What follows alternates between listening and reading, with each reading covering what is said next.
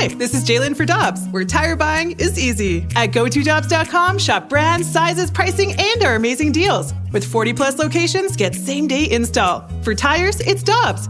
For deals you can use, click on GoToDobbs.com now. News, notes, and nuggets. It's time for the Rutherford Report with our Blues insider, Jeremy Rutherford. Brought to you by Scott Lee Heating Company, a proud Mitsubishi Electric Elite contractor.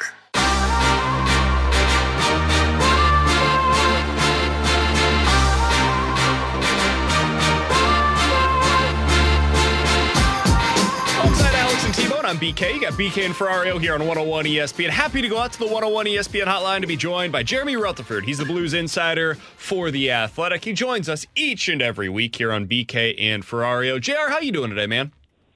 Happy noontime, boys. I'm doing well. Thank you. Absolutely. We're happy to have you on Jesus, today. It's noon. I'm exhausted. I want to get your perspective, JR, on what we witnessed last night. I I genuinely think that's one of the best individual performances that I've seen in a regular season game by a Blues player since I moved here to St. Louis in 2016. I, I couldn't believe what we witnessed from Jordan Binnington. From your perspective, what how would you put that in context? What we saw last night from Binner? It, it was a masterpiece, BK. It really was, and uh, I agree with Alex. We uh, taped the uh, Last Minute Blues podcast this morning, and Alex and I were both in agreement. I think it's the best performance by Jordan Binnington going back to Game Seven of the Stanley Cup. And you could say that because of the circumstance of that situation, Stanley Cup on the line, and he did play amazingly, right? But last night, for regular season game, the way he played against the Vegas Golden Knights, I just got a text from Jesse Granger, who covers the Golden Knights for the Athletic, and he said Binnington was unreal last night. We're going to write a piece together, collaborate. It'll be up at the Athletic tomorrow on Jordan Binnington with the two teams playing tomorrow night. Uh, but I say best performance since Game Seven Stanley Cup. Uh, I'm with you, and part of the reason that I felt that way, Jr., is that Game Seven against Boston. Boston came at St. Louis in waves. But let's also not forget how good the Blues were offensively. They'd get their sustained zone time. They had the push. Binnington wasn't peppered with shots from start to finish. Last night, there was no opportunity to breathe for Jordan Binnington. And frankly, that kind of has been the, the MO for him this season. And Joel Hofer, there's no opportunity to breathe with this Blues team so many two on ones. What do you have, five or six of them in the first period alone, and the high danger chances. I lost track of them. I was refreshing natural stat trick all night long. it was going from nine to twelve to fifteen to sixteen. It was uh, through the roof last night on the high danger changes. And not only that, but how casual he was making them. That mm-hmm. shot, think it was the backhand, was a Cotter uh, early on. I, I can't remember, but it was a, a save that Jordan Binnington just made. Like, oh yeah, buddy. Okay, you thought you were going to score on that one. Yeah, right. Okay, let's have a face off. that's that's the one for me. It was that it was the glove save on Cotter, and then it was the poke check on the breakaway that he had on Jack Eichel, and then on the power play that the Blues just you know let Vegas have like five high danger scoring chances on. That save. Those three for me, I was like, yep, Binnington's locked in.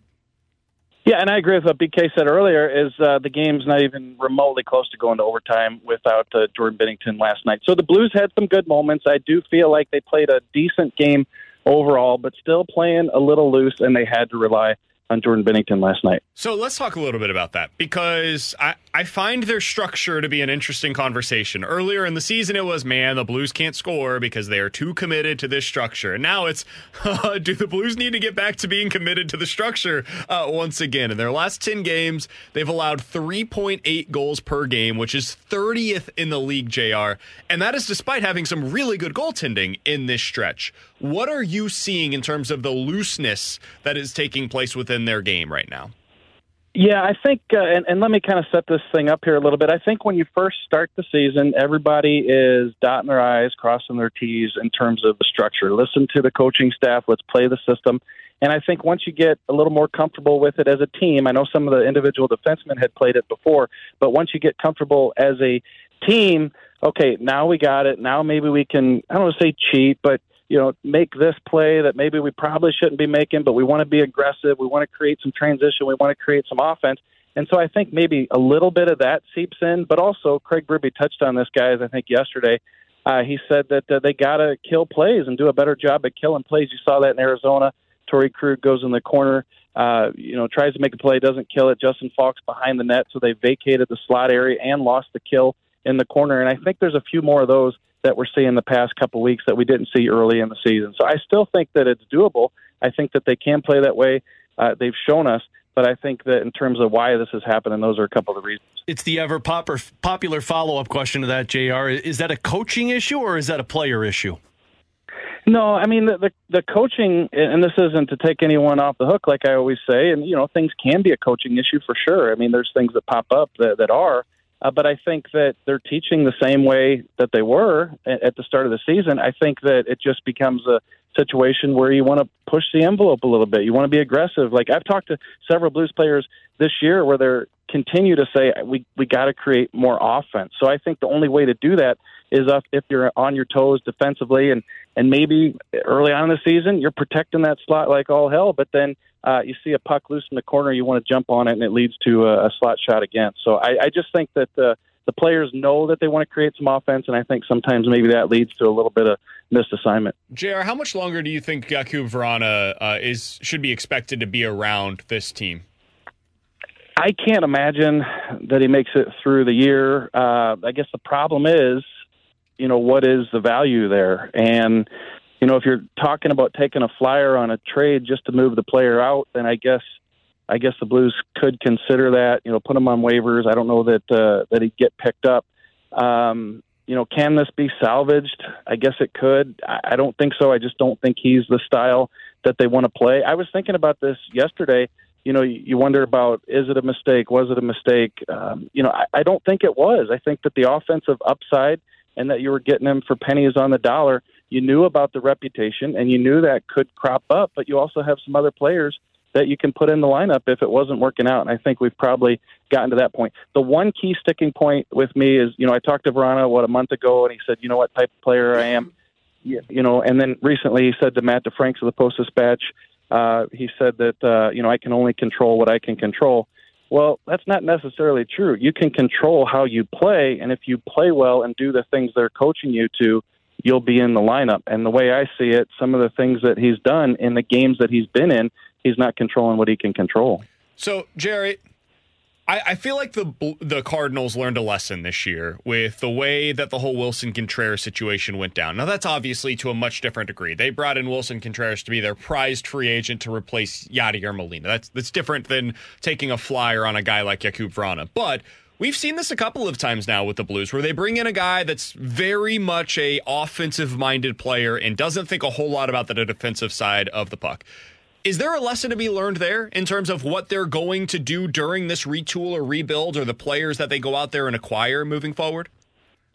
Yeah, it's fair. I, I think though that we're in a little bit of a different time right now, like you just touched on. You know, retool. You know, what, what type of player are they going out there for? Maybe in reflection of bringing him in and it not working out at this point, maybe you shy away from that type of player in the future. But look, Doug Armstrong was looking for some offense. They needed to add to that top nine. They knew they were losing Tarasenko. They were losing per- perhaps uh, Ryan O'Reilly. Uh, they lost David Perron. You know, they needed to bring in somebody with that offensive touch. Vrana definitely has it, but you have to bring some defense to the table. I mean, I, I said this recently. I'll say it again: is if you just keep throwing Vrana out there and he's not paying any attention to the defensive zone, how can you get on Jordan Kyrou for not yeah. playing defense? And and there might be some people who say, okay, quit getting on these guys, just let them go do their thing offensively.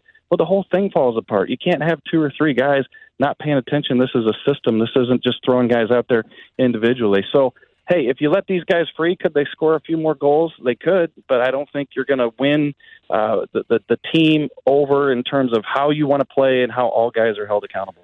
Jr., I know this is purely a speculation standpoint, but but if you were to put yourself in Doug Armstrong's shoes with with the players that they have in the system, the Dvorskys, the Snuggerud's who have been performing well. Does this team in their next step seem like they're still searching for more offense, or are they searching for somebody to take a stranglehold on one of those top spots on defense? You know, they do have some really talented uh, offense coming in. At least that's the way it projects. I mean, these players, uh, when you talk about a Dvorsky and a Snuggerud, look good. You know, I've been, this is 19th year covering the team. There's been guys coming in. You know, Patrik Berglund comes in. Paul Kariya says he's going to score 100 points in the league one day. And, and obviously that didn't happen. So, you know, there's times where you look at these guys and you think they've got it, and then they don't. But I mean, as we sit here today, it looks like those guys ha- have got it. So I think for now, you're probably established in terms of guys coming up through the pipeline. Now, in a couple years, the cap's going to go up. You're going to have some contracts off the books. You can sign a, a free agent, make a trade, do whatever you want to offensively. I think the emphasis for me is going to be what's the future of this defense hold, uh, Alex, because you don't have a lot of top four defensive prospects coming into the system. And then also, what's it going to look like with a Torey Krug? Is he still going to be here? What's going to happen with a, a Scott Perunovich? Is Tyler Tucker going to make the cut? So I think if you're looking for, you know, how you're going to improve this team or what's it going to look like in a couple of years, to me, the bigger question is on defense. He's Jeremy Rutherford. You can find his work over at The Athletic and be sure to follow him on Twitter as well at JP Rutherford. JR, appreciate the time as always, man. Thanks so much for hopping on with us today. We'll talk with you again next week. Okay, sounds good. Thanks.